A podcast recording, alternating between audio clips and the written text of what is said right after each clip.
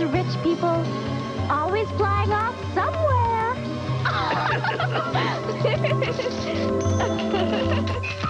Hey everyone, welcome to the Vegan Vanguard. It's Mexie, and today we have a super special guest on the show. Uh, if you've listened to this podcast at all or follow me in any way, you'll know that I absolutely love the Media Roots radio podcast hosted by Robbie Martin and Abby Martin. So today we have one half of that duo here to talk to us today. So welcome, Robbie. Thank you for having me. And Robbie also, like beyond Media Roots, you also do documentary films, right? So you have a very heavy agenda, which is three, a trilogy, which is amazing. I don't talk about it as much on my channel or like my Twitter feed as I do Media Roots, but I love those videos. No, thank you. I don't know if you want to talk a bit about them Oh, or Sure, yeah. I mean, I've, I, I have. It's a trilogy, like you said. Um, I kind of feel weird calling it a trilogy, but it it technically is. Uh, and I guess the only other documentary film I'd want to publicize uh, that I've made is called American Anthrax, and that one is much easier to digest. It's only forty minutes. Um, and uh, that one covers a very specific subject, which is the 2001 anthrax attacks and a lot of the questions still surrounding that. Mhm. Um, but I guess I'll, I'll throw this out there too. I haven't really publicized this in a while, but I did something that's also very long. Um, it's almost four hours long. It's called American Bisque. It was sort of my first um, experiment in trying to make a documentary film.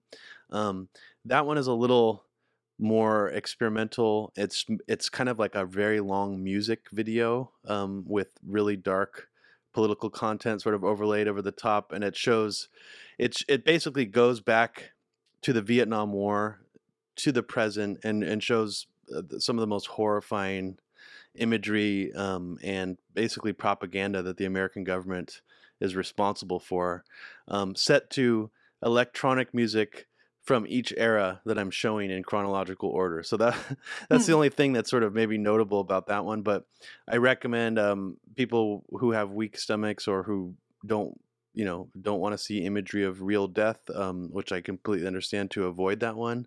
Um, but it's it's out there on YouTube. It's called American Bisque. If anybody wants to check that out. Yeah, very cool. So I'll link these all in the timeline so people can check them out. But yeah, well, I- even your your first video from a very heavy agenda had uh, quite a long sequence where it was just music and then kind of these Totally. horrifying like news clips. that was my that was my um yeah i was basically throwing in something that was like a miniature american bisque in the middle of that Yeah. I remember I actually got high to watch that video, and I just remember that sequence was just so dizzying and horrifying to me. But yeah, it was. I felt it was really powerful. So, but yeah, I would definitely recommend those because I would say that I on my channel and in this podcast, like I talk more, I guess, about economics or systemic issues. Like I look a bit, a bit more abstract at the system of capitalism and how its inner mechanisms drive things like imperialism and war and everything. But I love these documentaries and, and media roots because you guys actually really dig into exactly how this stuff manifests on the ground and like through which institutions and people and and all of that because i feel like if you're looking at the systemic level which a lot a lot of us do you kind of forget that this is actually carried out by actual people and like actual groups and it's actually it's really horrifying to see who is doing that and like why and where the money is coming from and everything. Yeah i mean we're definitely coming at it from from kind of not opposite ends of the spectrum but but we're coming at it from different angles and yeah i think that's to, to me what's most fascinating for me personally is the psychology of some of these individuals who are sort of like directly instrumental in basically fucking up the world Um, and you know, we know a lot about the oligarchs and, and sort of the household names, but in very heavy agenda, I guess part of my goal was showing people that I think do incredible damage that nobody's really heard of. Um, you know, and specifically the Kagan family, uh, who, who I'm personally obsessed with, um, is like a family family where almost every member of the family is directly involved in this sort of war um, making, you know, think tank propaganda culture. So I Mhm. found them very fascinating, and um, yeah, I think more people should be aware of what they're doing. Yeah, absolutely. I didn't actually even know that much about them until I watched the documentary. So yeah, I was really floored. But I'm also interested in the psychology because you know a lot of I, I think a lot of leftists are kind of against the whole like conspiracy ish stuff. Not against it, but they just kind of feel like that misses the mark in a sense because if you get really obsessed with individuals, then you kind of forget that you know, even if you replace those individuals within this system, you would still have the same result. But I find it fascinating to think of like, well, why is that? Like, why is it that if you put people in these positions, they end up these maniacs? Like, where does that come from? You know, Yeah. like, Yeah. Well, a lot of a lot of people on the left do sort of reject what you're talking about, and I mean that's something that we try to do with Media Roots Radio is is um, you know bring in things that are sort of conspiracy fact, I would call them, um, and a lot of that gets jumbled in this bigger mess of you know oh you know you're a conspiracy theorist or that's a conspiracy theory but as we see today you know even things like questioning all these suspicious, frankly suspicious chemical weapons attacks happening over and over again in Syria makes you a conspiracy theorist, and so does questioning RussiaGate. So, you know, Mhm. I think right now more than ever is the, probably the most valuable time to, you know, question a lot of things. You know, more perhaps more than ever before. So, um, Mhm. so yeah, I don't I don't shy away from that. But I mean, at, but at the same time, on our podcast, we definitely sift through things that we would consider bad conspiracy theories, you know, like QAnon Mhm. or Pizzagate, and and sort of shift those, Yeah. so sift through those and put those in one camp, and then things like, you know, that RussiaGate is mostly uh, sitting on a uh, tower of of, of propaganda, um, and Mhm. most of it's unproven. So, um, Mhm. so yeah, Yeah, exactly. Well, you do a really good job at parsing out like the politics behind all of that too. And you can point to exactly Yeah. like who's benefiting from these things and it's scary. So, yeah, yeah. So today we, we're going to talk about Alex Jones, free speech, censorship, Silicon Valley, all of that good stuff. So I know you've been following Alex Jones for quite a while. I think you were following him even before he kind of went mad, and then you've kind of tracked his descent into madness. Um, you had his his wife, his ex wife, on recently to talk about that.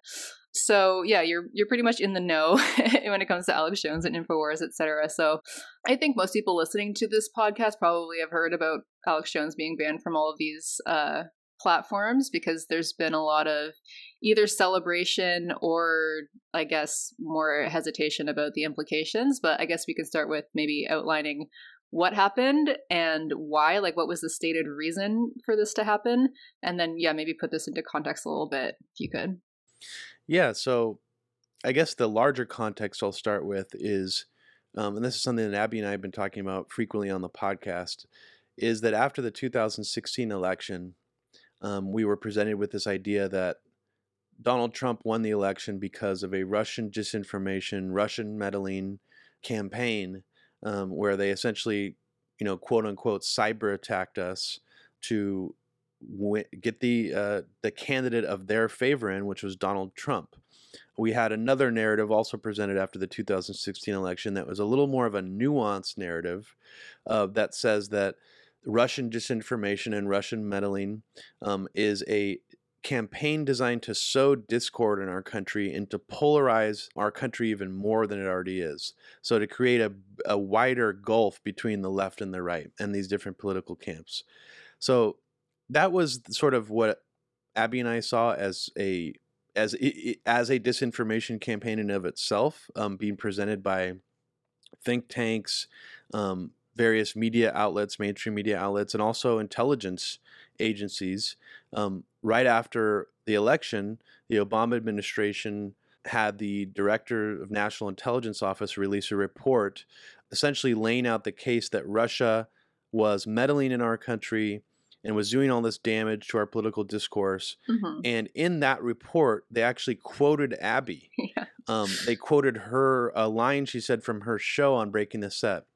So soon as we we saw that, we were obviously very alarmed that they, that Abby would be on their radar. Sorry, that was 2016.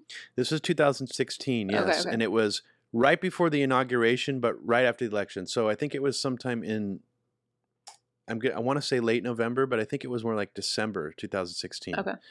Um, and when when Abby and I saw that her name was in, or actually the creepier part was her name wasn't actually in it, but they quoted her a couple of times, and we recognized the quotes, and they mentioned RT the network, and we found this very unsettling, obviously, because what they were laying out in this document was that Abby, by suggesting that the two party system is a sham, that's the actual quote they quoted of her in this report, Mm-hmm. um, was sowing discord. Um, that that's the narrative they were trying to present in this document. We find that obviously found that very unsettling because that's a very common uh, refrain or thing that you hear from people in America who are sick of our two party system. Mhm. So that was very troubling. Um, and it was also troubling that Abby's name wasn't even mentioned in it, so that really the only people who recognized these quotes were people who'd watched her show.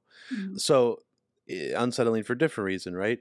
So um, so many months passed, and then all of a sudden it became this big hysterical thing that um, that there was collusion between the Trump campaign um, to get him uh, in Russia to get him elected because apparently the narrative goes uh, WikiLeaks worked with Russian state actors to leak these emails from John Podesta and Hillary Clinton. Mhm. So just g- giving all this context, I think, is important because it sort of explains why um, we are where we are today, which is we're in the middle of this climate now where social media networks have started working with these sort of uh, fake news bodies, uh, uh, organizations that uh, stated goal is to help vet the internet uh, for fake news and to Mhm. help remove uh, fake news from social media platforms.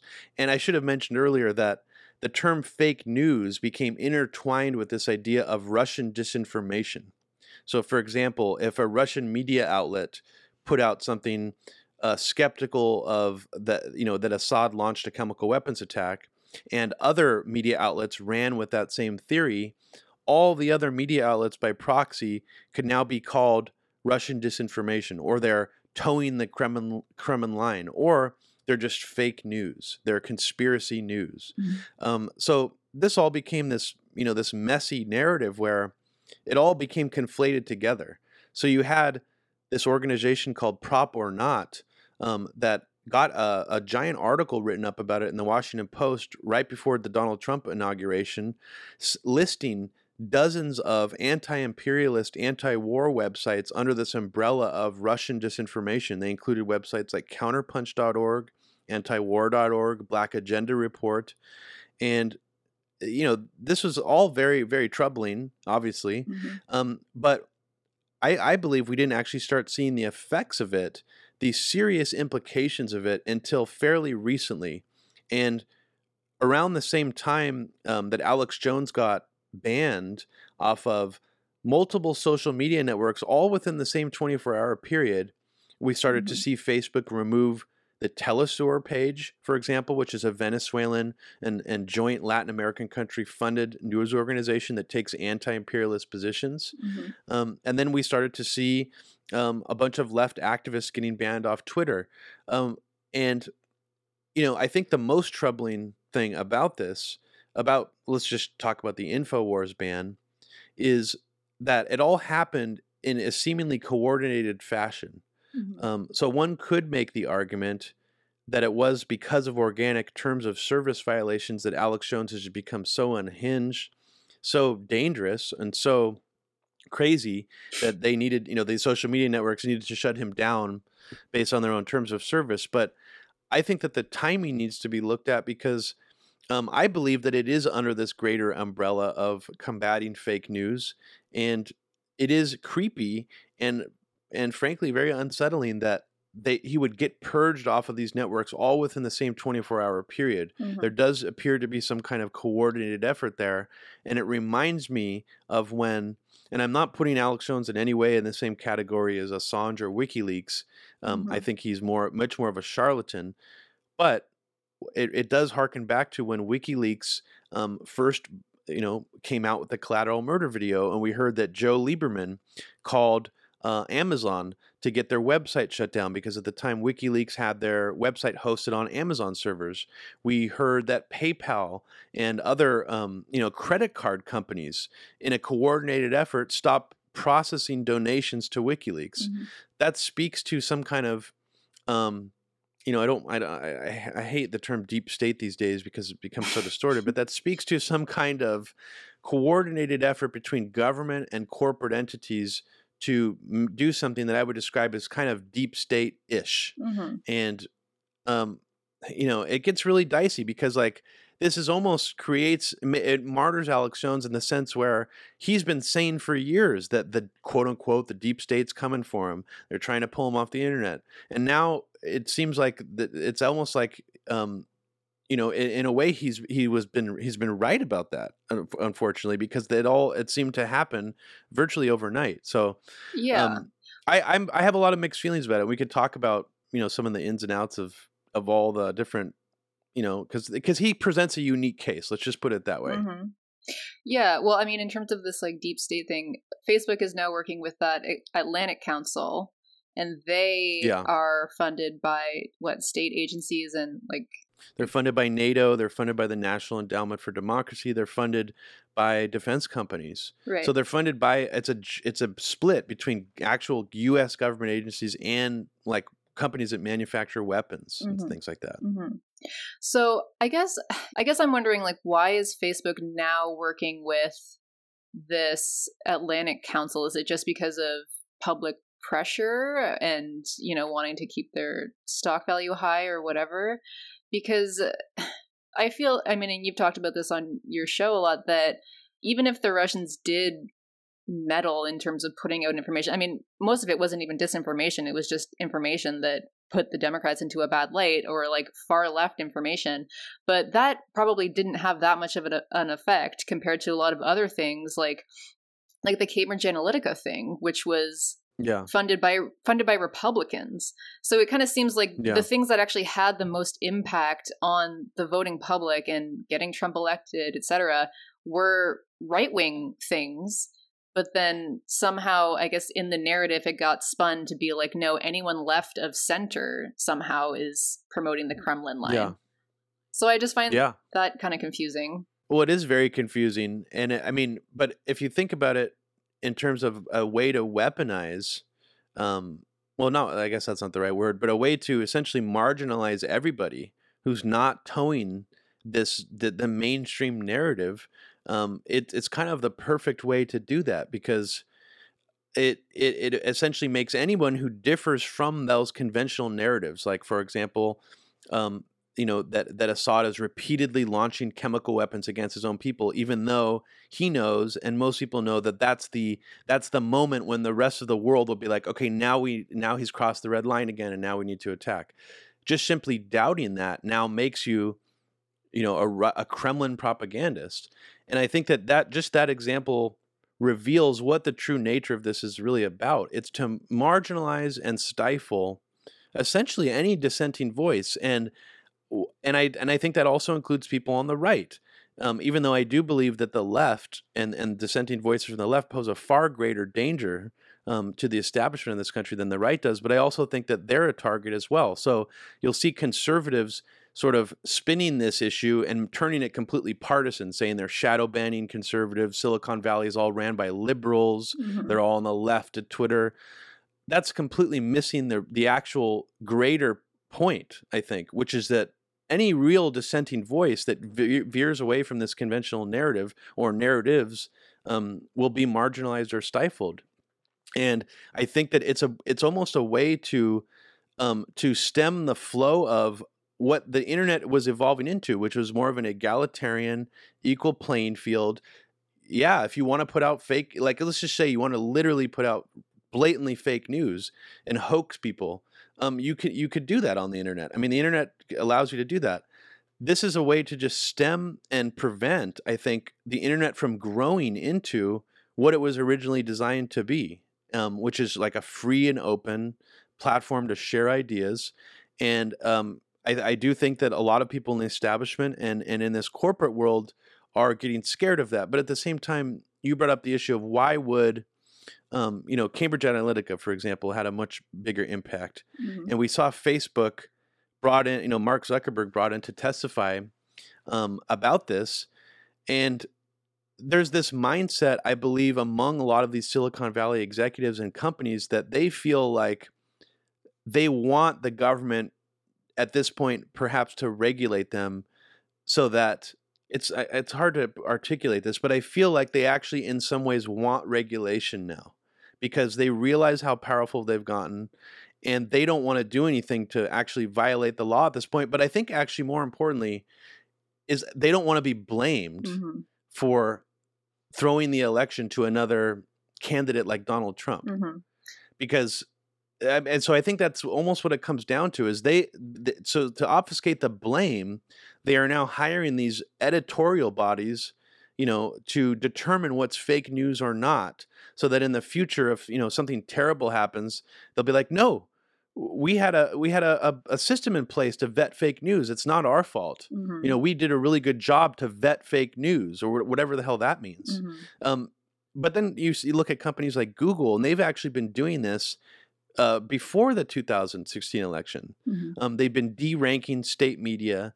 They've been deranking media they've already deemed fake news, and that's all in the eye of the beholder. This term of you know this concept of fake news. So Mhm. that's where it becomes a really slippery slope. I think, um, and I think that that slippery slope argument is is very valid um, when you when you when you really lay all that stuff out. hmm Yeah, I mean, I guess I remember during the Cambridge Analytica thing, a lot of people were saying we're not going to use Facebook anymore. We're not going to use Facebook, and I think I know they really took a hit. So, in terms of just you know needing to continue their profit motive and everything, I understand why they would, I guess, partner with this this uh, Atlantic Council. But something like Cambridge Analytica, which is what they came under heat for, like they weren't necessarily even putting out fake news, right? Like they were just getting a lot of data about different users and about their politics and then figuring out ways that they could influence their thoughts by I don't know their timeline or whatever. And I, I Yeah. actually listened to one of your podcasts that Facebook is already doing that, and like they they already we already do see stuff that's only curated for us you know? Like we i only see the post from like five people in my like 800 friend post right? Yeah. and i remember like after the 2016 11 or election it came out that yeah like you're not seeing everything. You're only seeing things that are curated for you anyway. And so that's why so many people thought that hillary had it on lock. And even in the ontario election we just elected somebody who is basically trump light like he's this crack dealing misogynist rate like horrible. He's basically he wants to be trump basically. And he, he got elected. Um and a lot of us were like what the hell? Because all i was seeing on my feed was everyone voting for the the socialist-ish party. Or not socialist but social democrat. So it was just like oh what the fuck? And you realize that you're not seeing anything anyway right? So Yeah. like Well, the social media companies, I mean, they create a reality tunnel where it really can warp your perspective on what like regular people across the country are, are feeling or thinking. mhm, I mean, especially when, you know, I, I think the egalitarian side of it was what got a lot of people um, like me originally to buy into the concept of Facebook and YouTube and Twitter because it felt as if there was a legitimate, e- even though it was a privately owned company, and this is very naive to look back on my mindset of it at the time, but oh, this is sort of democratized. Um, you your stuff comes up in the order when it was posted. You see all of your friends' posts in chronological order. Um, you don't have to click on your friend's profile to see their posting because it will just automatically come up. That's not how it is anymore on Facebook, mhm. and that's actually that was a modification they did over time gradually and that's you know w- even way before what we're talking about with this fake news stuff so they were already getting us to buy into this concept of it's fair it's democratized um, and they slowly peeled that back and really um, and and made it more much more narrow what you're allowed to do on facebook what you're allowed to see Mhm. um, and and and I think actually in some ways Twitter is is one of the only holdouts in sort of these major Silicon Valley companies. But we've even seen Twitter is starting to well not starting to they've done this uh, actually as far back as a year ago um, change the sort of chronological timeline aspect of Twitter too. So Mhm. b- originally you used to see tweets come up in the order they were posted. You used to see everybody's tweets that you were following Mhm. and now they they say they actually have a policy you look at their um i don't know where it is on their website but they s- explain uh, that no we're not like shadow banning people. We don't block people from showing up on your feed, but you but you but some people you might still have to click on their profile to see their tweets. Mhm. So they're actually talking out both sides of their mouth there because from what we understand about the way these services are supposed to work, a democratized service would actually show everybody's tweets in the order in which they're posted. You wouldn't have to click on Mhm. someone's profile to see it. That kind of defeats the purpose. So they, in- you know, inch by inch, they sort of take away these little features that we thought Mhm. made it a democratized and egalitarian system until we sort of get used to this more boxed in narrow framework and and we eventually just get used to that. I know and I know the boiled frogs analogy is very overused, but I think it's very apt here because I believe that's what these Silicon Valley companies have done Mhm.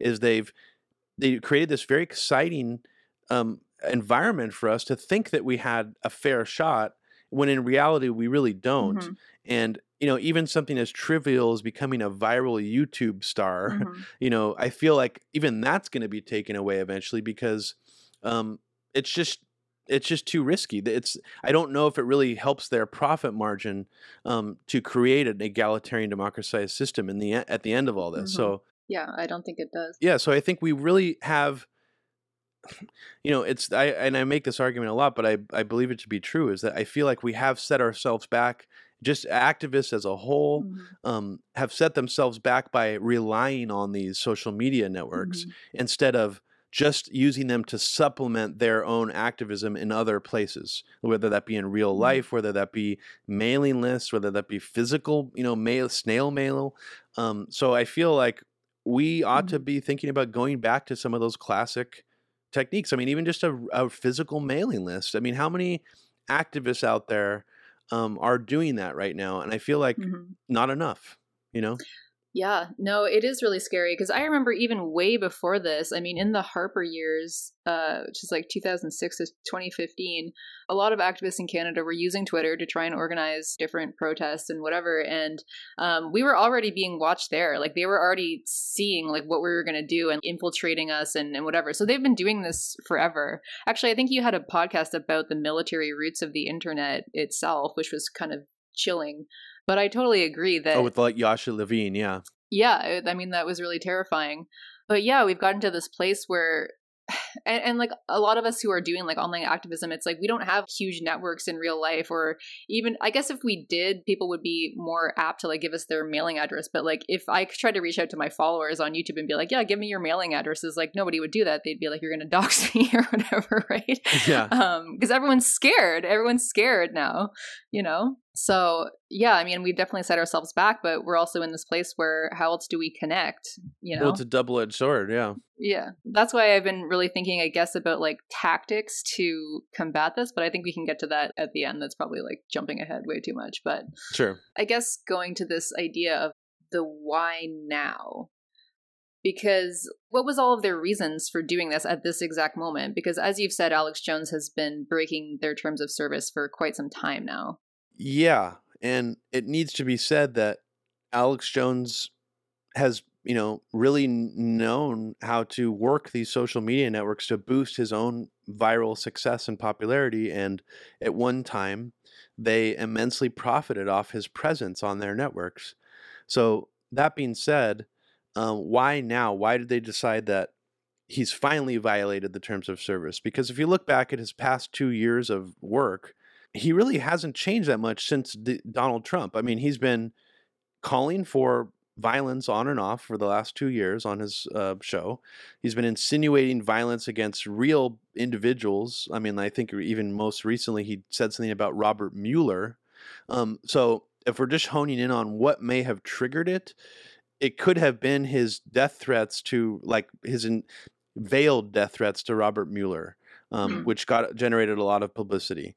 Um, you could also look back to all these lawsuits that have been accumulating against Alex Jones as another reason why these social media networks finally caved to pressure. Um, all the Sandy Hook families um, that Alex Jones has been going around saying that their kids didn't actually die, you know, horrible, offensive things like that. He's been Mhm. getting sued over that. Chob- Chobani Yogurt sued him for um, insinuating that um, they're bringing in like Muslim rape squads or something like into their factory. I don't even. I I I. I I'd have to look at that specifically to see what he was saying. But yeah, Chobani Yogurt sued Alex Jones. So, um, you know, a bunch of people have. I think James Alefantis, the owner of Comet Pizza, definitely sent Alex Jones at least a very stern, legal, uh, threatening legal letter of some kind. I don't know if he actually took him to court. Um, so, you know, this is there's definitely been a lot more publicity recently too about how Alex Jones is is unhinged, He's calling for civil war. Media Matters, which is owned by David Brock, um, eh, people who don't know who he is should look him up.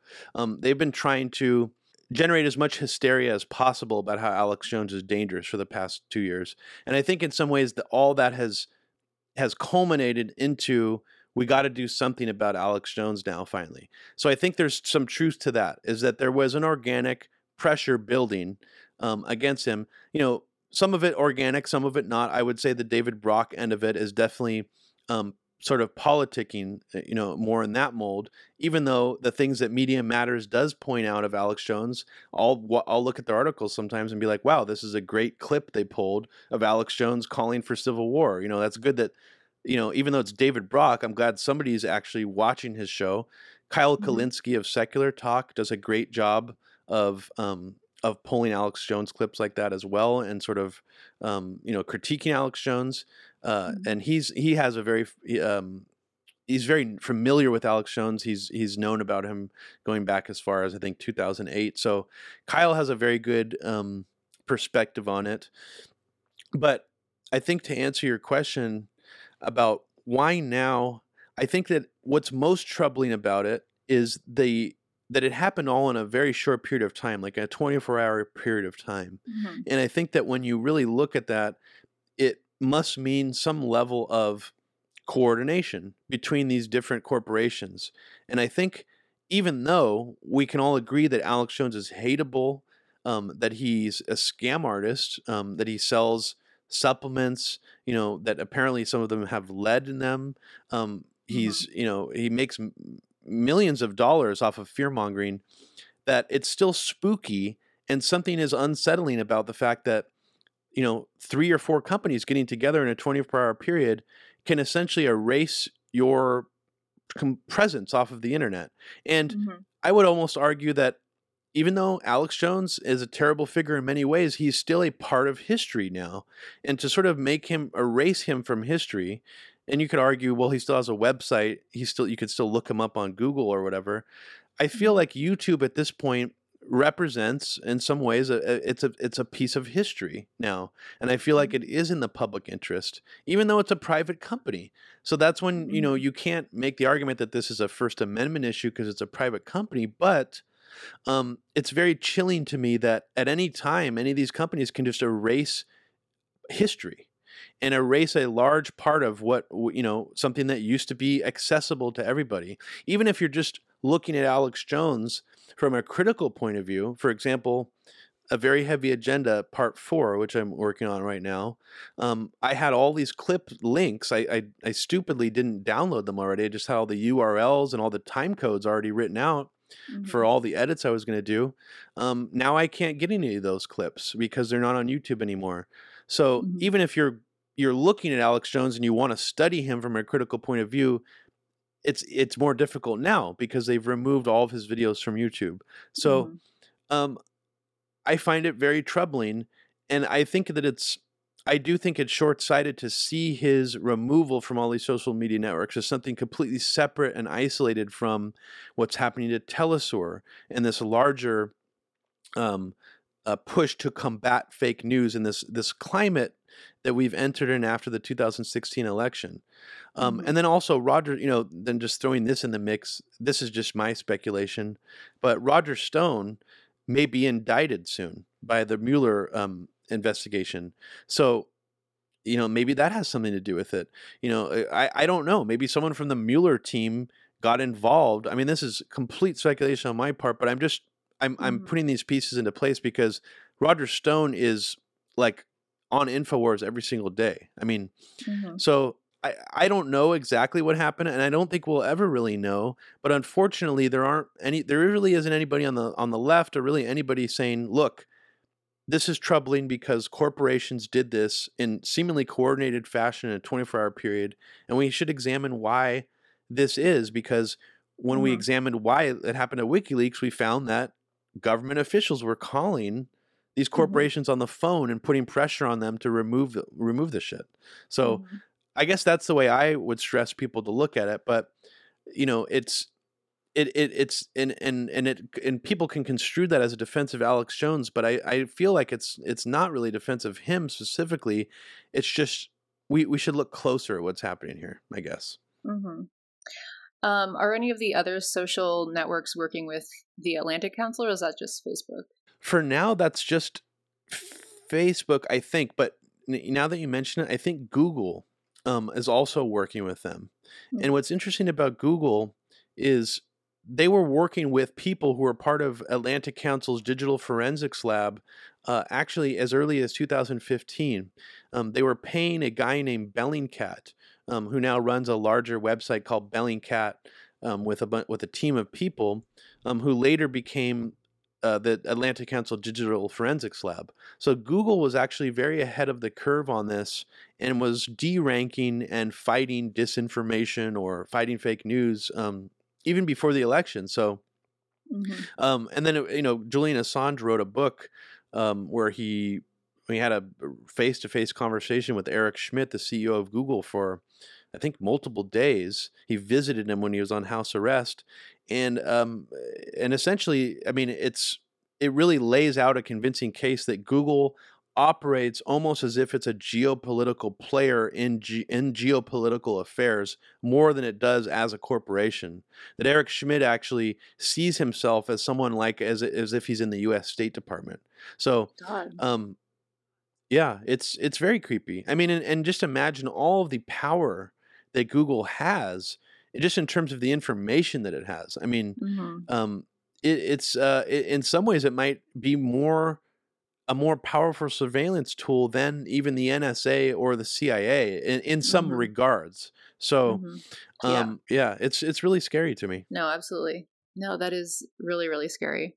And just like how much control Google has over all the information that we see also like uh, i feel like i need to start stop using google just like use a different search engine but I, I like i always say that but i never start using it you know but Yeah, and I don't even know if other search engines. I mean, yeah, I, I don't know if there are other search engines out there that are as powerful as Google. Um, I mean, Mhm. there there might be still, but yeah, I don't I don't use them either. And um, and yeah, that's that's goes back to what I'm saying about we've bought into all these things and we're just used to them now, Mhm. and it makes us feel like we don't have other alternatives because because they're so useful. Mhm. I mean, even just you know Gmail yeah um, is is it's surreal to me that we've all bought into that as well because it's really not that amazing compared to other email services. It's pretty much the Mm-mm. same, but yet we all use it. I mean, I use it. Um, Yeah. I use Google Drive, and all that stuff is connected to their system, and and they could you know they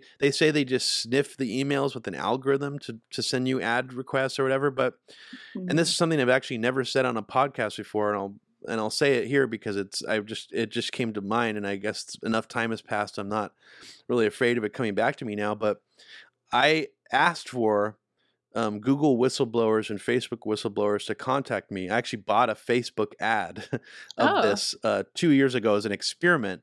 They let the ad run, surprisingly. They probably wouldn't let it run now, calling Uh-huh. for whistleblowers of their own company.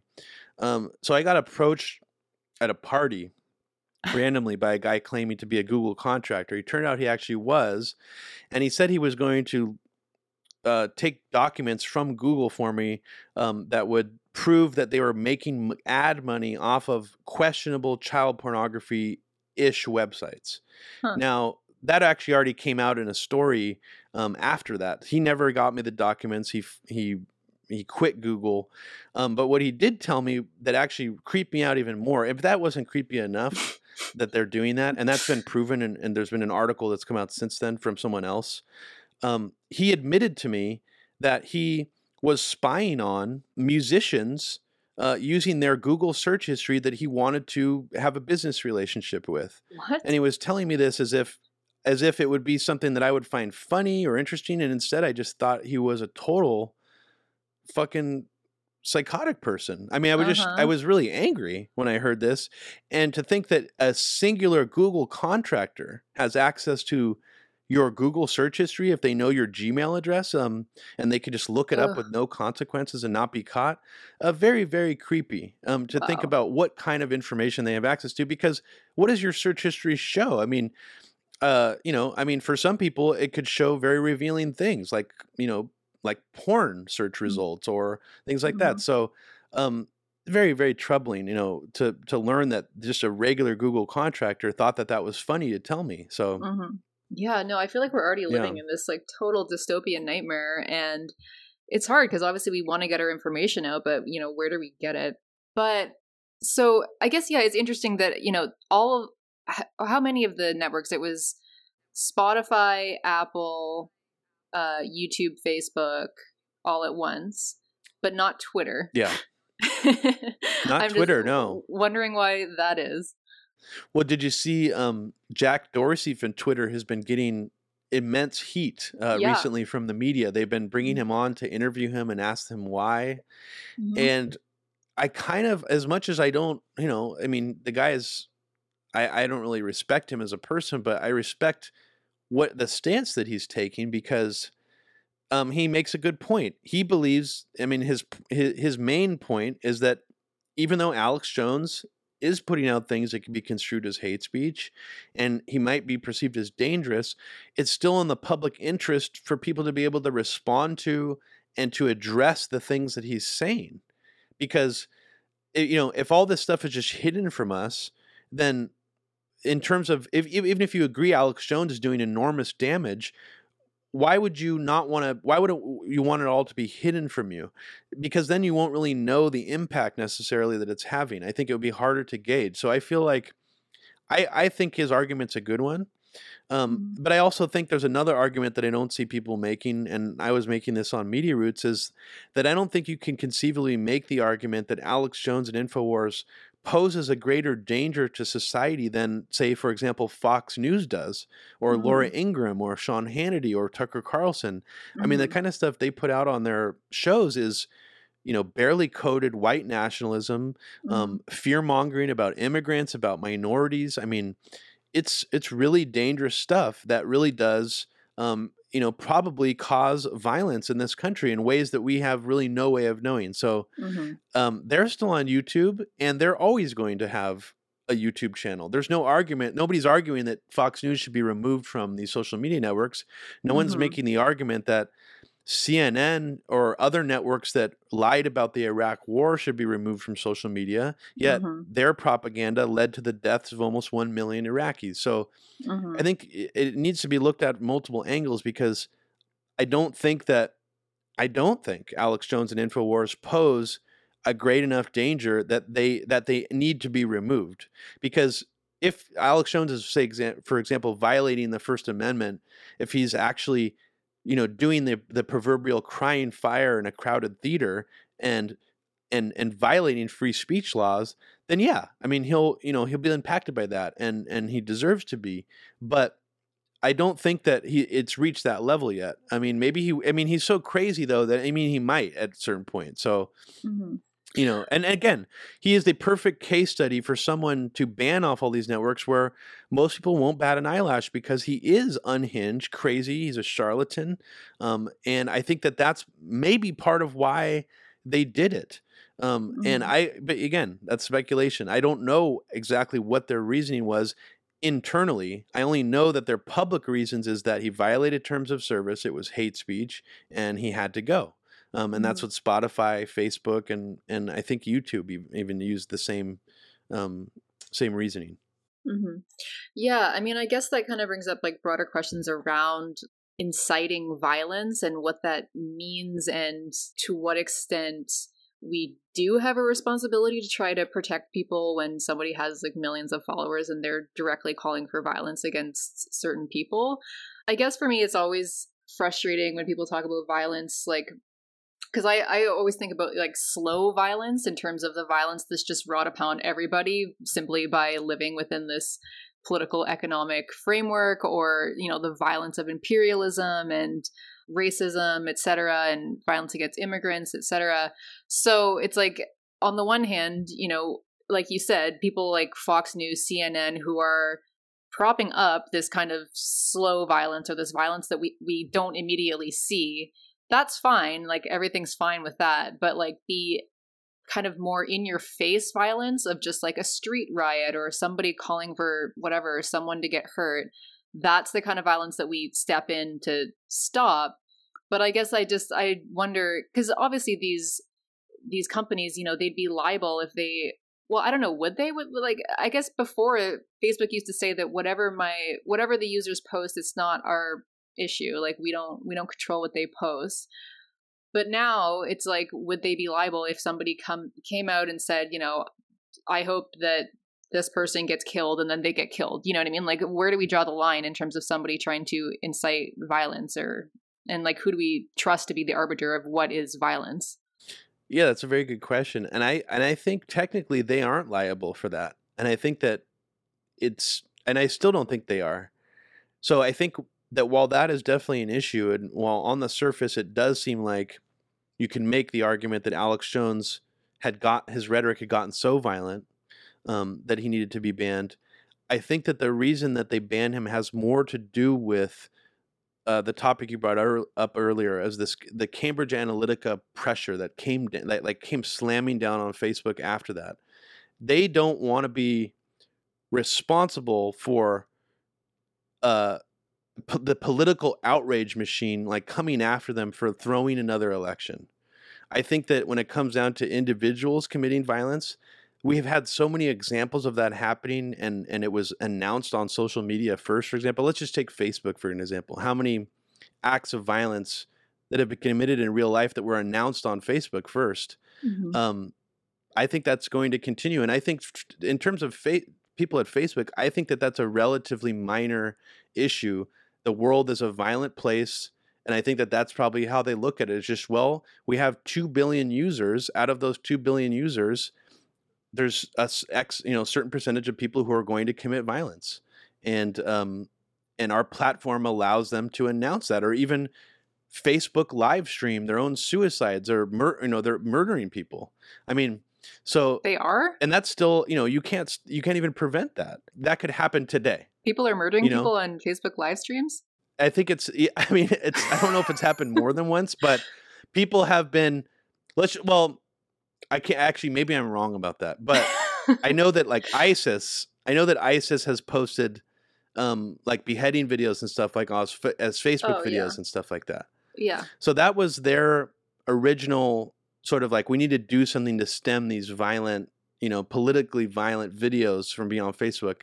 But I think in terms of why Alex Jones was taken off, I do think it has more to do with this combating fake news, we cannot be responsible again for being uh, i mean i don't even think they feel responsible if you really talk to like zuckerberg off the record i believe he takes no responsibility but i think that he knows that the public pressure on him will be enormous and they will blame him so i think that that has more to do with that they don't want the blame mm-hmm. um and i and i i mean that's you know but i again you have to you do have to wonder if they're working with these US government funded agencies to combat fake news, what other politics are in play there? And it's hard to say because I would I would just be speculating, but I do think it has a lot to do with politics that maybe some of these people in Facebook and Google now do see themselves as having this patriotic duty to fight Russian disinformation or fake news. Um, mm-hmm. And I think that that probably plays some role too. Well, yeah. I mean, I guess if politics are really heavily involved, then it it does make the Alex Jones choice really really crafty because now the conversation isn't really around fake news or you know Silicon Valley Valley's control of our information. The conversation is around to what extent do we have a responsibility to ban people who are inciting violence.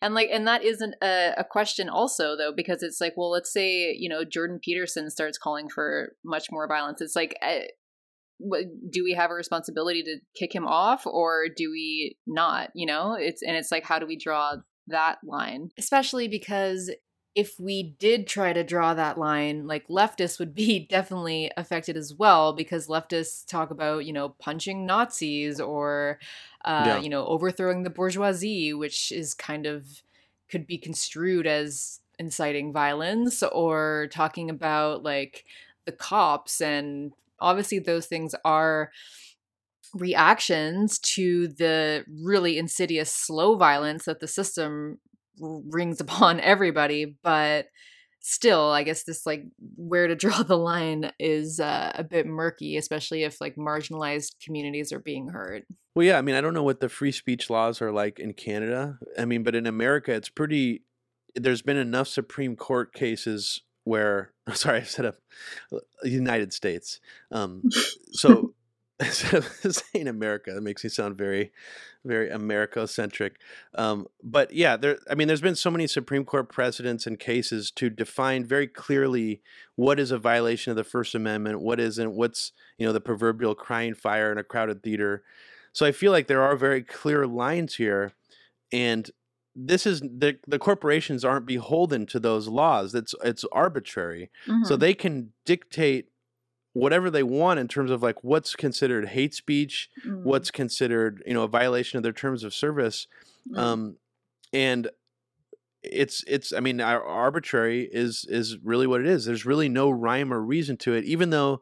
I Mhm. saw. I, I think I watched a debate on the Intercept where someone debating with Glenn Greenwald was saying that they've defined their own terms of service policies around hate speech laws and similarly to First Amendment laws.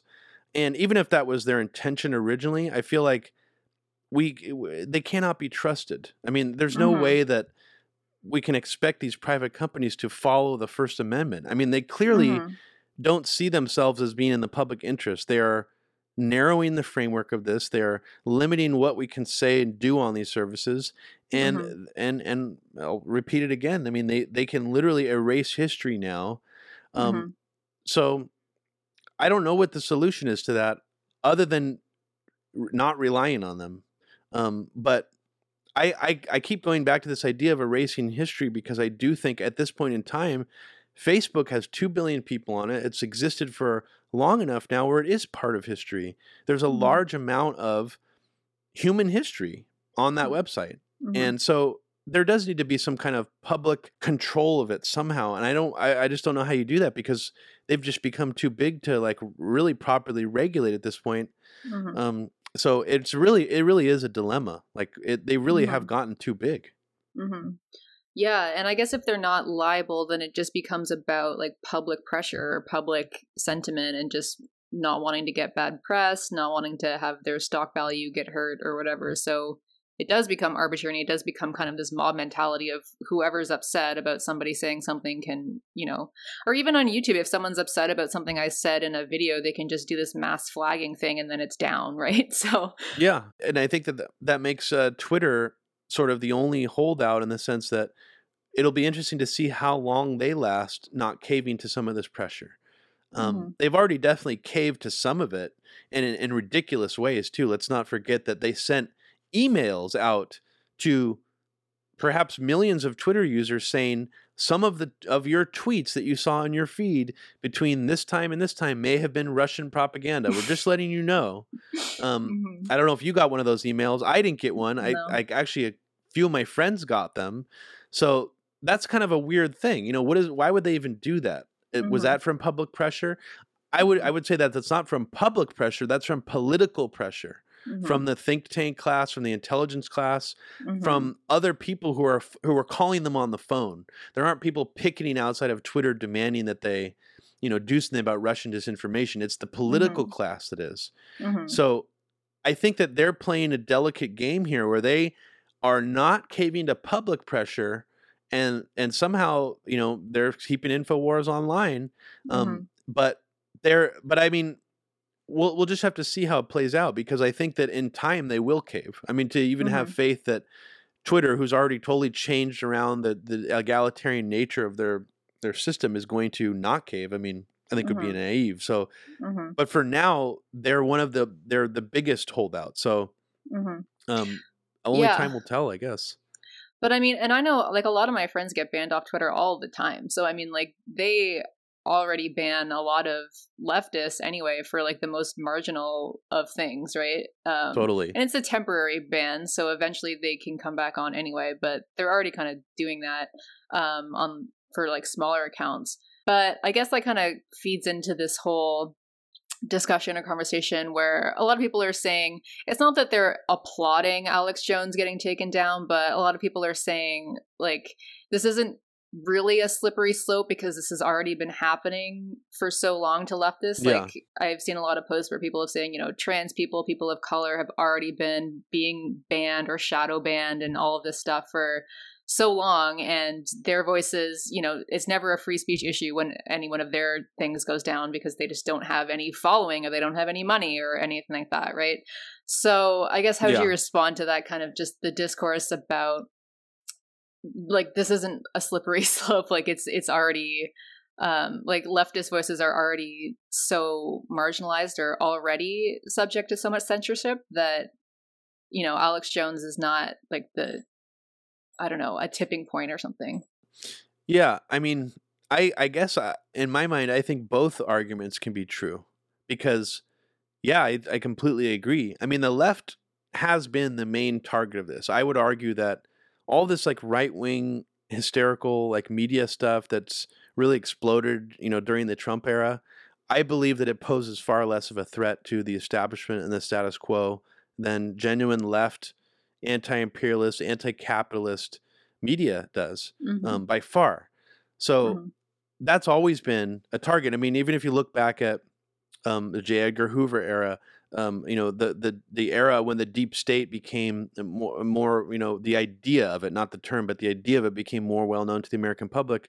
Almost all the people being targeted by that system, by the FBI, by COINTELPRO, were leftists. So mm-hmm. yes, it's definitely nothing new and we have always been under threat and under um, and especially the most marginalized among us have been under threat but i do still think that being said that that this infowars mass banning coordinated banning does show a tipping point in the sense that they really decided to go for it this time and i mean they i mean corporations getting together and coordinating this purge at the same time Mm-hmm. And yes, I don't think like I can totally understand why there's a lot of leftists cheering it on, but I still think it's it, it is short-sighted to not see this as not just a continuation of purging and banning leftists, but they've enhanced the um well enhance is the wrong word. The it's it's it's become something more intense now. We're on top of this marginalization of leftists that's happened throughout history and on the internet. We now have this idea of combating fake news that pulls in, that makes the sphere even larger in terms of what is considered threatening and mm-hmm. what is considered, you know, fake news or that shouldn't be, you know, shouldn't be in the public interest. So mm-hmm. I I guess I just really still believe that that it does um, present a tipping point. Um, and I've actually, I mean, and you know, this is an annoying thing, especially after Ben Shapiro was like, "I'll give ten thousand dollars to debate Ocasio Cortez or whatever." But I mm-hmm. put out, I put out an inquiry saying, "Hey, I know I'm kind of alone here on, in this opinion on the left." you know speaking about Alex Jones this way but I'd like to like talk with another leftist about it who has the opposite perspective and I didn't nobody was nobody um, responded to my request, mm-hmm. uh, and I wish someone would because I really would like to have what you just said. I really would like to have a wider discussion just about that. Mm-hmm. and to see if we could come, you know, me and another person could come to some kind of middle ground there and be like, yeah, both of these are true. Mm-hmm. Um, and you know, there this is a tipping point at the same time as it being it's been happening to us for a very long time. So I guess mm-hmm that's where I land on. I don't know if that was a helpful answer. I kind of went all over the place there. yeah, no, I mean, I can see it from I can see that both things would be true in some sense, right? So I mean, I think it is kind of incredible. In terms of optics, I think it's interesting that they chose Alex Jones because, first of all, he's somebody that these corporations have all profited immensely on, especially YouTube with like ad revenue, etc. So and it, it kind of made kind of makes it seem like yeah you know we're not just banning the leftists like we're going to go after high profile right wing people who give us money too. So i think in a sense that even kind of helps the whole well it does two things. It, it helps the right wing side who says that we're all being censored and rah rah free speech but then it also helps on this kind of yeah russiagate type thing where it just makes people acquiesce to the fact that all of these pages are going down. Like nobody would get upset. Like not that many people even mentioned that Telesur got taken down or or whatever, right? So because yeah. it's just this whole kind of um people just see that as like well good you know they're they're evil like we need to get rid of them right? So it kind of just feeds all into that. So i can see obviously this is this is a tipping point in a lot of ways and it is something we should be concerned about in a lot of ways. And then on the other side i can also see that i guess maybe the question is considering leftist voices are being banned all the time and are constantly under threat in the context of us already being banned all the time and marginalized, does fighting for the rights of Alex Jones, does that do actually anything for the leftist cause or like for leftist voices to continue to get any airtime at all within this like Silicon Valley framework? Yeah, no, I mean that's a very good point. And I don't think that it it does because I think directly if your position is directly fighting for Alex Jones's free speech rights or something like that. No, I, I absolutely don't think it helps the leftist cause at all. Mm-hmm. Um, and that's why I'm trying to look at this in a broader sense than Alex Jones. I think what you just said like a minute ago was very uh, what you said I think that was is the most scary is so banning Alex Jones creates a giant blow up and and me, media storm. I mean, it's going to grab all the headlines. Everybody's mm-hmm. heard about it. Mm-hmm. What's scary about that is we know they're banning leftist pages. We know they're banning leftist accounts. We mm-hmm. know that this is happening at the same time.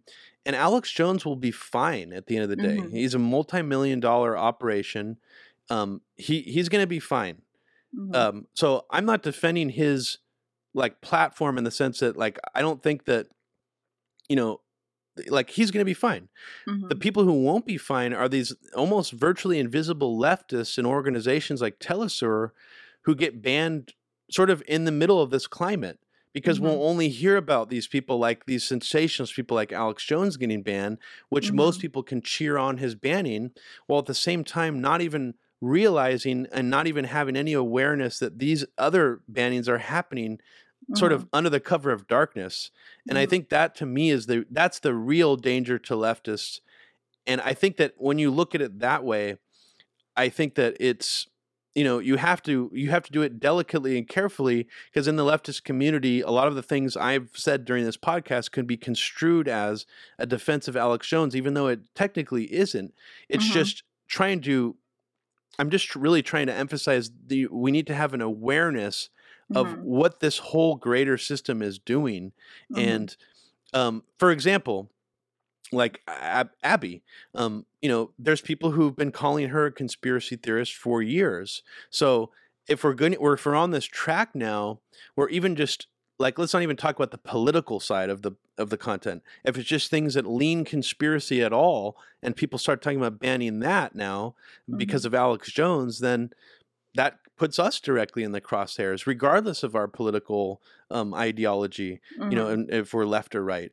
So mm-hmm. the fact that we're left and we have conspiracy leaning views sometimes, I I feel like we're not, you know, the the the specter of banning us or or shadow banning us or whatever. Um, it's very close to us already, and mm-hmm. I would argue that uh, our media roots presence on Facebook has dwindled significantly, even though our actual audience has grown mm-hmm. significantly. Mm-hmm. So it's an odd thing when you see your actual likes and your reach on Facebook dwindling over time as your actual listening audience is growing. Um, mm-hmm. Um, so that's odd to me. Mm-hmm. And, you know, I'll sound paranoid for saying that that we're being shadow banned, but there's really no other way to explain it.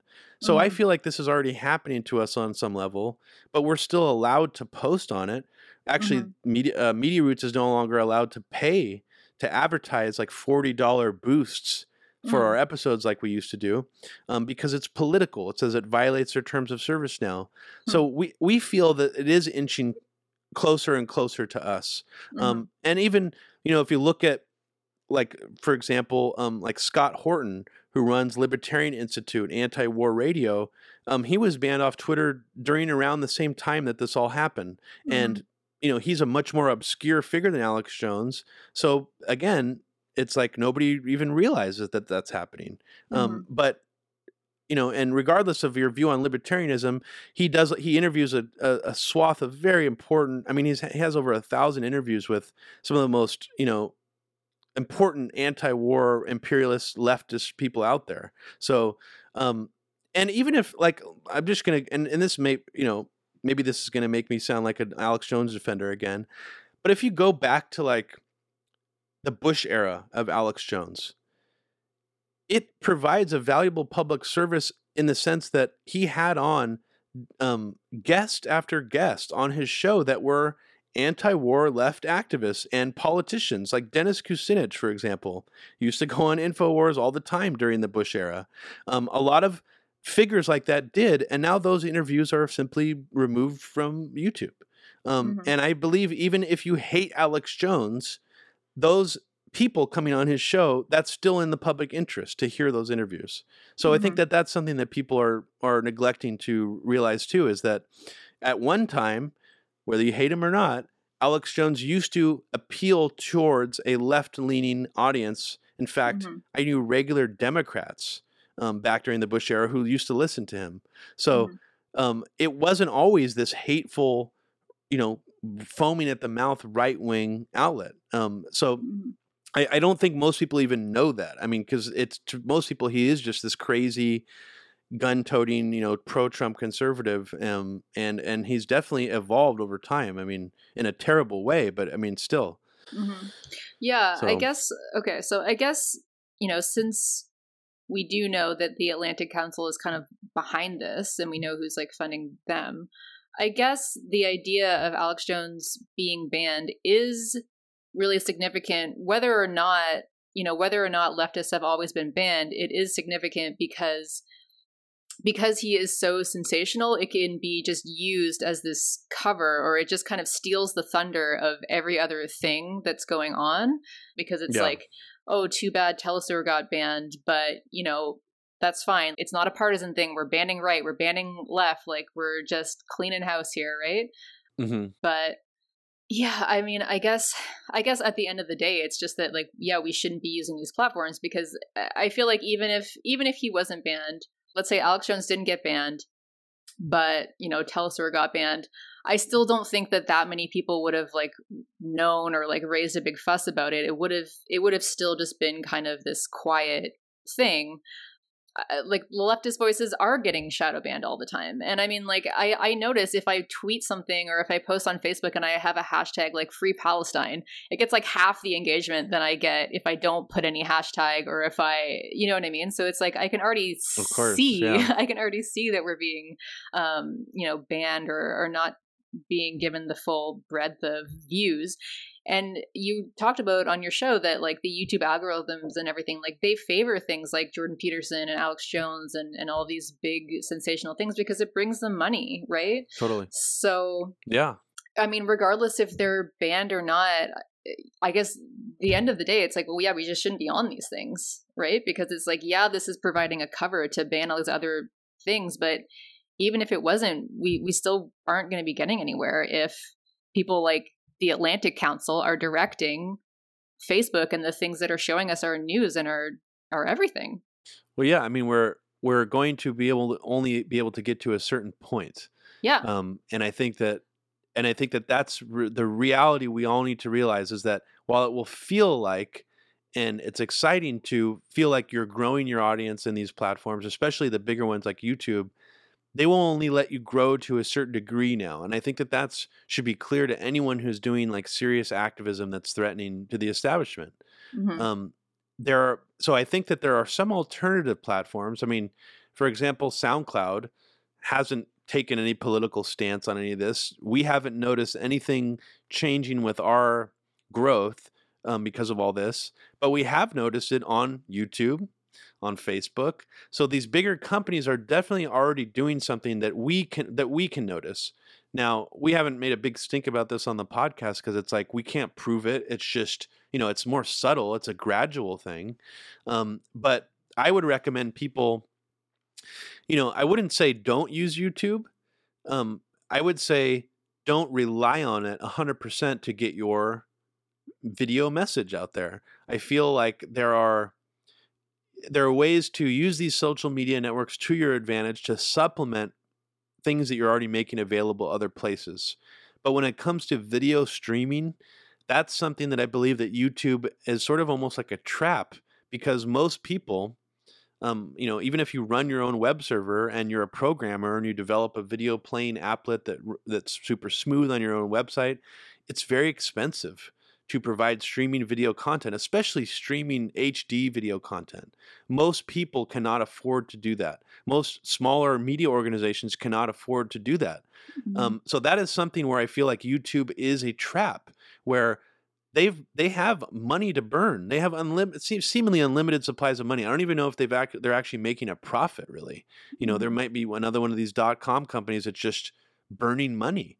Um, and I feel like that's part of the problem is we're relying on these things that um you know that we can never do ourselves but I feel like you know someone was even suggesting to me the other day that like you can still upload a torrent of a video and nobody can take that down because it's all sort of um, peer to peer it's uh, you know it's mm-hmm. fragmented across the internet that's a smart alternative but it's not something that you know most people hungry for political video content are going to bother to look up so that's mm-hmm. presents a problem too. If you upload your videos to vimeo you know you're going to have a harder time getting people to pay attention to them even though vimeo allows a lot of more controversial content. I mean vimeo allows um i wouldn't say x-rated content but they allow like nc-17 nudity and things like that that youtube doesn't allow. So there's less restrictions and less you know politicking going on, even though actually Vimeo just banned InfoWars off uh, coincidentally. Yeah. So they're, you know, so I feel like that's kind of a unique case again where it's like no one wants InfoWars at this point except Twitter apparently mm-hmm. and Periscope, which actually Twitter owns. So I think, you know, these alternative platforms that are less restricted, they're a little more open. Mm-hmm. Um, consider using those. Uh, consider um, duplicating, mirroring your content um, on other places that aren't, you know, big corporations or on your own server. For ex- mm-hmm. so, there's another example that happened recently. There's this guy named Scott Creighton um, who has a YouTube channel called American Everyman. Um, he's like a left conspiracy guy.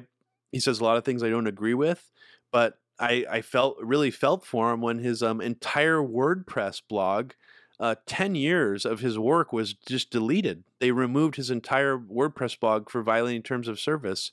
Wow. And, and, you know, I mean, I felt really bad for him when that happened, but at the same time, you can't rely on those kind of things because if you're doing, if you're putting in 10 years of work, you got to put it somewhere else too. You got to put it on your own server, at least save it on your own computer, have a hard copy of it. So in case something like that happens, you can at least upload it somewhere else. Mm-hmm. And you know, there was even there's even people who upload YouTube videos in the form of live streams now where they don't even render a video and you know put it on. It's mm-hmm. just uh, their their YouTube is the one saving the video. So I would even recommend to those people who do that, download your videos right after you do a live stream mm-hmm. from YouTube. Use a YouTube Ripper program because you never know. I mean, they they can remove that stuff at any time, and you'll never have access to it. Mm-hmm. I mean, you know, the early version of this was like, you know, when you violate terms of service on AOL, they just like blow your account and you lose all your email, and that was, you know, that was super depressing. I remember that happened when I was like in middle school, but now it's like so much worse mm-hmm. what they mm-hmm. can do to just erase all of your work and history. That mm-hmm. just in terms of if you value your own work and all this time and energy you put in I mean, it's a terrible idea at this point to rely on any of these private companies to it just if we're just talking about saving and preserving your work. Mm-hmm. Don't do not risk it anymore. I think I, mm-hmm. I I can't stress that enough. Yeah, I mean, I definitely have backed up copies of all my videos and my podcasts and stuff, but I wouldn't even know where to begin like hosting my own server. Like I to me that just sounds wild. So I just feel like yeah, for the average person it's like well, yeah. I mean, hosting your own server is a little bit of a technical rigmarole. I mean, I used to do it when I was more way more computer savvy. I've I've like devolved significantly in my computer skills. Um, but even if you're just using a server that believes in the egalitarian sort of free speech values, that's good enough because Mhm. those servers are li- not likely to cave to a politician's phone call, for example. Um, there's uh, there was a I forgot if it was a mail server that during um, the NSA sweeps, um, this company was got subpoenaed by the NSA saying like we want all of your data, and the company instead of caving to pressure, they closed down their company and destroyed all their records. wow. That's awesome. Like Yeah. that's what we w- there's people out there who are willing to take a stand and preserve, you know, those kinds of values and seek out those kinds of companies to serve your content.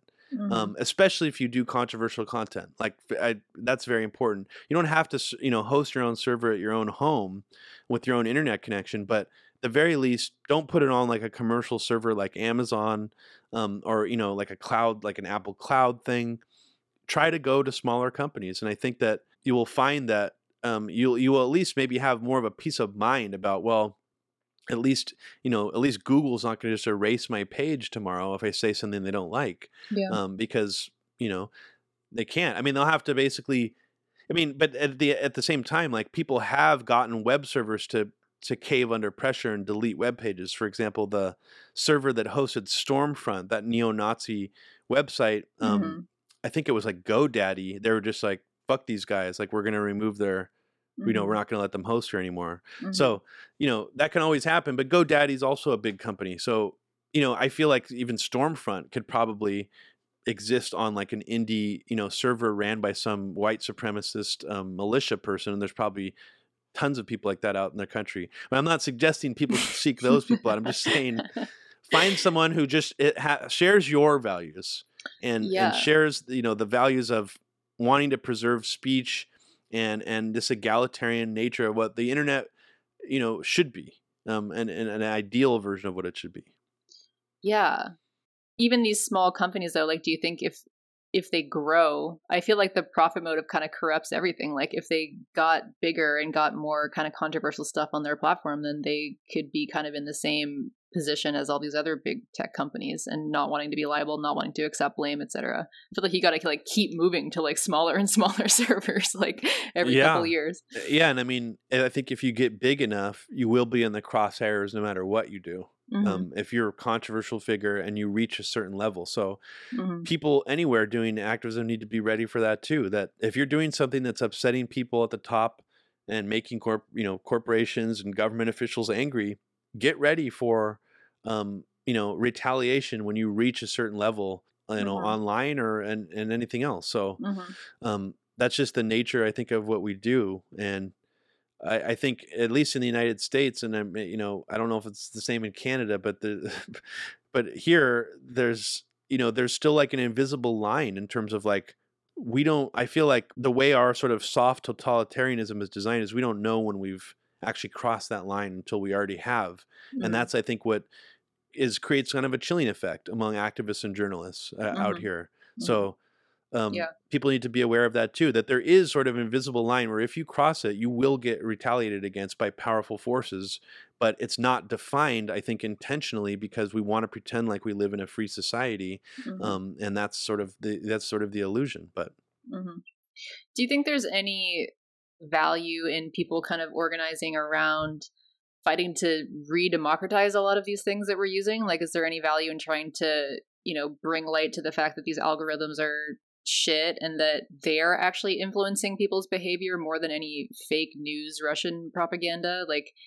if we could at least have like a chronological timeline on Twitter, YouTube, etc. Like, is there any value in doing something like that, or I mean, I know that some people are talking about like different platforms that are more democratizing that they're like open source ish kind of stuff. I don't even know how that would work, but I feel like we should we should be doing something like either I don't know, fighting for more democratized things that we already use, but I don't think that's going to work because these companies are too big. But I mean, I feel like leftists should be creating our own kind of platforms that are run by leftists and like more open source kind of shit. Again, I'm not techie, so I don't know how that would work, but no, I think I mean that's a that's really important. I mean, someone there should already be an alternative to YouTube that prides itself in you know activism and controversial content mm-hmm. and i and i and i know there's other websites that do streaming video and stuff like that but i don't know how you how we would do that i mean i do think a lot of this stuff now has crossed the threshold of being very much in the public interest even just facebook has over 2 billion users and i was making this argument on the last media roots radio but i think it's something that we should be considering where there's already archive.org which saves almost any available website on the internet and saves snapshot of, snapshots of it over time. Mm-hmm. We should maybe consider having an organization that does that for these social media networks and preserves that information.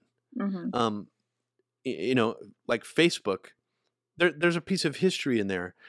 They can arbitrarily remove any of that history at any time, and I feel like we've moved beyond the private sector point where it is in the public interest and if they're not going to you know change their behavior and if they're not going to like be regulated in the sense that where it becomes like a public utility for example then there needs to be some other alternative solution where at the very least we can archive everything that they have so that if they ever delete it it's at least it's still preserved mm-hmm. um, but beyond that i don't know what we could do to like even if we open source their algorithm it still wouldn't change their ability to you know for their their heavy hand to come in and just be like oh this this um you know video podcaster uh, violated our terms of service and we re- remove it or we got too many mm-hmm. complaints or whatever so mm-hmm.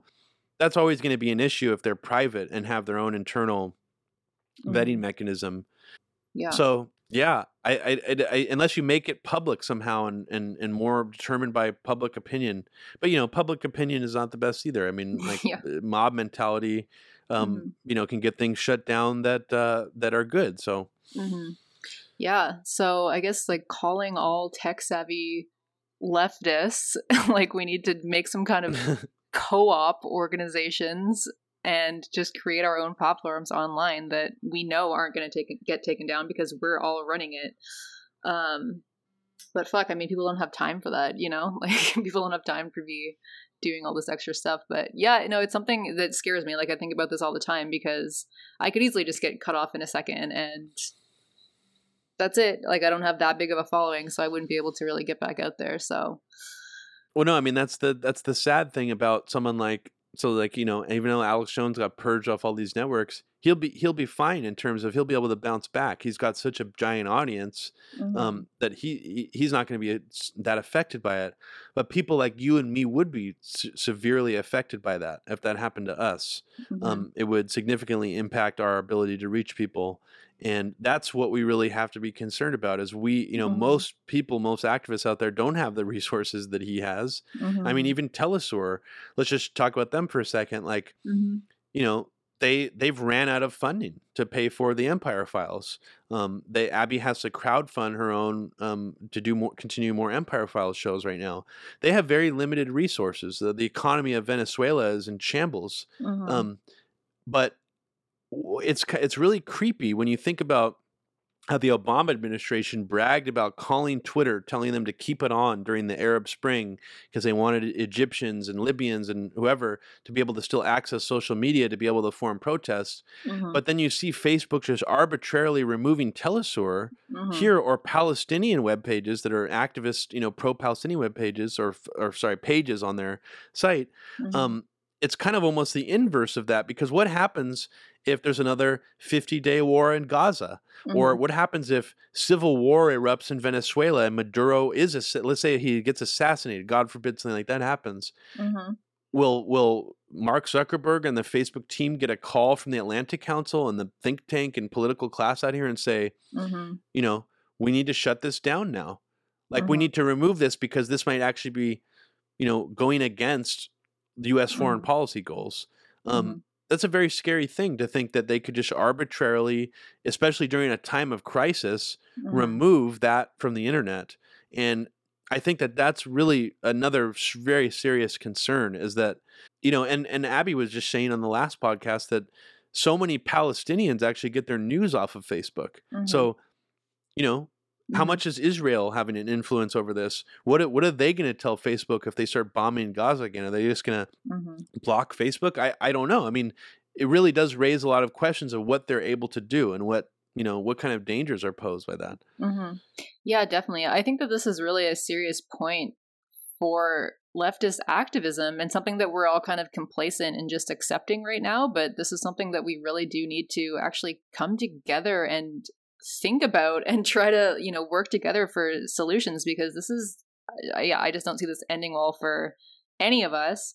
And uh, I'm glad you brought up Abby and Empire Files. So I'll I'll put her I guess link for the crowdfunding there because yeah, I was really upset to see that today that they were shut down because of sanctions or whatnot. So Yeah, I mean the Trump administration is making serious documented movements against the Maduro um, government in Venezuela, and um, you know there's been a lot of people involved in the Trump administration who have eerie similarities to sort of 80s Reagan neoconservatism, mhm. and uh, yeah, I think that South America is definitely the, this pink tide um, that people were talking about is definitely a threat Mhm. to the United States government and, and U.S. hegemony, and um, and when we and and you know, I mean, even if we're just talking about like libertarians, I mean, who who, pr- who pride themselves on being anti-war, all of them have dropped the fucking ball on Venezuela because it's Mhm. socialist and those Mhm. goddamn commies. Mhm. I mean, so really, this is not getting nearly as much focus as it should be because Mhm. on a lot of issues, the libertarians and the left are usually making the you know making the same amount of vocal outrage about these you know creeping wars. But with this, it's Mhm. really all up to the left, and people need to. Um, I think just need to pay more attention to it. I mean, Maduro, there was just an attempt on his life uh, two weeks ago with a drone that exploded.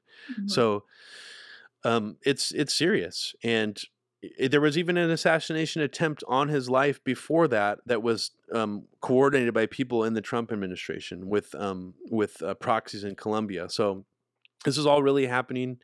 Um, Mhm. and you know, and and the you know minor side effect of it is Abby's show isn't funded anymore. Um, there's far more you know dire things happening in Venezuela, but yeah, um, if if you if you like Empire Files, consider um, you know helping out Abby's GoFundMe. She just got hours of original footage from Palestinian journalists during the Great March of Return um, that she was planning on turning into a, a like a mini like a three part series, and um, Mhm. she's just sitting on all that footage now. So Mhm. um, let's let's get that shit out there. Um, Yeah. you know, it doesn't take too much funding to get this stuff out there. It's you know we just Mhm. need enough money to eat and you Yeah. know stuff like that. So Yeah, absolutely. Everyone, please donate because I've seen her posting about that, and I'm like, yes, this needs to be out there. And she does such amazing reporting and such amazing, you know, shows on the Empire Files. So yeah, everyone, please donate. I'll link that in the show notes. Did you have anything you wanted to add? Otherwise, Um, I guess just if anybody's wants to check out my documentary, um, they can do so at uh, a very heavy agenda.com. And um, if you like our podcast, Media Roots Radio, consider donating at um, patreon.com slash Media Roots Radio. yes, awesome. I, I would recommend doing both of those things, very much so.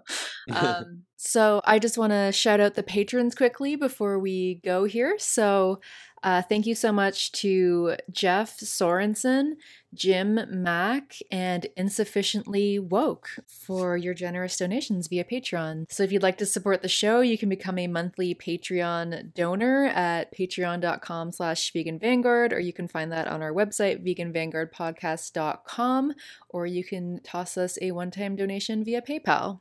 So thank you so much, Robbie, for coming on the show today. well, thank you so much for having me. Yeah, and uh, I guess yeah, good luck with part four of a very heavy agenda. I'm looking forward to seeing that.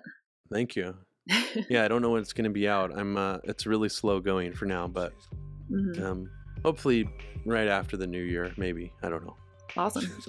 Sounds good. All right, thanks, and I will see everyone in two weeks.